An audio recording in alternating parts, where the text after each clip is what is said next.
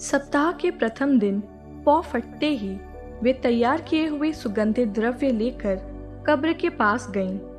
उन्होंने पत्थर को कब्र से अलग लुढ़काया हुआ पाया, किंतु भीतर जाने पर उन्हें प्रभु ईसा का शव नहीं मिला। वे इस पर आश्चर्य कर ही रही थीं कि उजले वस्त्र पहने दो पुरुष उनके पास आकर खड़े हो गए। स्त्रियों ने भयभीत होकर धरती की ओर से झुका लिया। उन पुरुषों ने उनसे कहा, आप लोग जीवित को मृतकों में क्यों ढूंढती हैं? वे यहाँ नहीं हैं। वे जी उठे हैं। गलीलिया में रहते समय उन्होंने आप लोगों से जो कहा था, वो याद कीजिए। उन्होंने ये कहा था कि मानव पुत्र को पापियों के हवाले कर दिया जाना होगा, क्रूस पर चढ़ाया जाना और तीसरे दिन जी उठना होगा। तब स्त्रियों को ईसा का ये कथन याद आया। कब्र से लौटकर मरियम मगदलेना, योहन्ना और याकूब की माता मरियम ने ये सब ग्यारहों और दूसरे शिष्यों को भी बताया। जो अन्य नारियाँ उनके साथ थीं, उन्होंने भी प्रेरितों से यही कहा।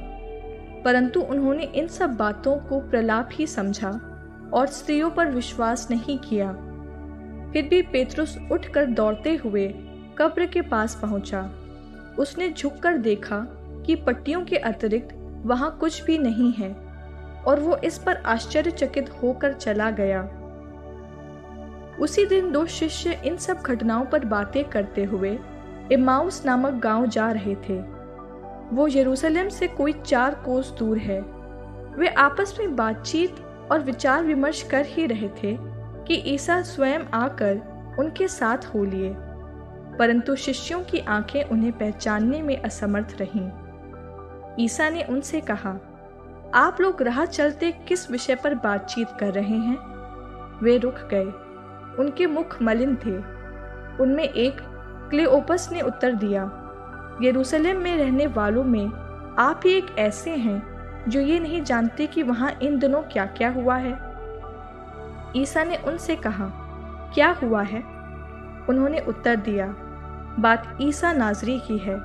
वे ईश्वर और समस्त जनता की दृष्टि में कर्म और वचन के शक्तिशाली नबी थे। हमारे महायाजकों और शासकों ने उन्हें प्राणदंड दिलाया और क्रूस पर चढ़वाया। हम तो आशा करते थे कि वही इज़राइल का उद्धार करने वाले थे। ये आज से तीन दिन पहले की बात है। ये सच है कि हम में से कुछ स्त्रियों ने हमें बड़े अचंभे में डाल दिया है। वे बड़े सवेरे कब्र के पास गईं और उन्हें ईसा का शव नहीं मिला। उन्होंने लौटकर कहा कि उन्हें स्वर्गदूत दिखाई दिए, जिन्होंने ये बताया कि ईसा जीवित हैं। इस पर हमारे कुछ साथी कब्र के पास गए और उन्होंने सब कुछ वैसा ही पाया, जैसा स्त्रियों ने कहा था, परंतु उन्होंने ईसा को नहीं देखा। तब ईसा ने उनसे कहा, निर्बुद्धियों, नबियों ने जो कुछ कहा है तुम उस पर विश्वास करने में कितने मंदमती हो? क्या ये आवश्यक नहीं था कि मसीह वो सब सहे और इस प्रकार अपनी महिमा में प्रवेश करे? तब ईसा ने मूसा से लेकर अन्य सब नबियों का हवाला देते हुए अपने विषय में जो कुछ धर्म ग्रंथ में लिखा है, वो सब उन्हें समझाया। इतने में वे उस गाँव के पास पहुँच गए, जहाँ वे जा रहे थे। लग रहा था जैसे ईसा आगे बढ़ना चाहते हैं।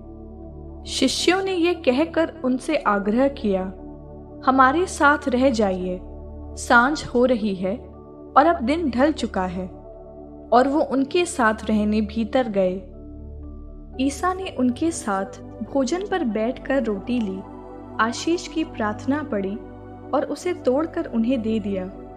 इस पर शिष्यों की आँखें खुल गईं और उन्होंने ईसा को पहचान लिया। किंतु ईसा उनकी दृष्टि से ओझल हो गए। तब शिष्यों ने एक दूसरे से कहा, हमारे हृदय कितने उद्दीप्त हो रहे थे, जब वे रास्ते में हमसे बातें कर रहे थे और हमारे लिए धर्म ग्रंथ की व्याख्या कर रहे थे। वे उसी घड़ी उठकर यरूशलेम लौट गए। वहाँ उन्होंने ग्यारहों और उनके साथियों को एकत्र पाया, जो ये कह रहे थे प्रभु सचमुच जी उठे हैं और सिमोन को दिखाई दिए हैं। तब उन्होंने भी बताया कि रास्ते में क्या क्या हुआ और उन्होंने ईसा को रोटी तोड़ते समय कैसे पहचान लिया। वे इन सब घटनाओं पर बातचीत कर ही रहे थे कि ईसा उनके बीच आकर खड़े हो गए। उन्होंने उनसे कहा, तुम्हें शांति मिले। परंतु वे विस्मित और भयभीत होकर ये समझ रहे थे कि वे कोई प्रेत देख रहे हैं। ईसा ने उनसे कहा, तुम लोग घबराते क्यों हो? तुम्हारे मन में संदेह क्यों होता है? मेरे हाथ और मेरे पैर देखो। मैं ही हूँ। मुझे स्पर्श कर देख लो। प्रेत के मेरे जैसा हार्ड मांस नहीं होता। उन्होंने ये कहकर उनको अपने हाथ और पैर दिखाए। जब इस पर भी शिष्यों को आनंद के मारे विश्वास नहीं हो रहा था और वे आश्चर्यचकित बने हुए थे। तो ईसा ने कहा, क्या यहाँ तुम्हारे पास खाने को कुछ है? उन्होंने ईसा को भुनी मछली का एक टुकड़ा दिया। उन्होंने उसे लिया और उनके सामने खाया। ईसा ने उनसे कहा, मैंने तुम्हारे साथ रहते समय तुम लोगों से कहा था कि जो कुछ मूसा की संहिता में और नबियों में तथा भजनों में मेरे विषय में लिखा है। सबका पूरा हो जाना आवश्यक है। तब उन्होंने उनके मन का अंधकार दूर करते हुए उन्हें धर्म ग्रंथ का मर्म समझाया और उनसे कहा, ऐसा ही लिखा है कि मसीह दुख भोगेंगे, तीसरे दिन मृतकों में से जी उठेंगे और उनके नाम पर यरूशलेम से लेकर सभी राष्ट्रों को पाप क्षमा के लिए पश्चाताप का उपदेश दिया जाएगा। तुम इन बातों के साक्षी हो। देखो, मेरे पिता ने जिस वरदान की प्रतिज्ञा की है, उसे मैं तुम्हारे पास भेजूँगा।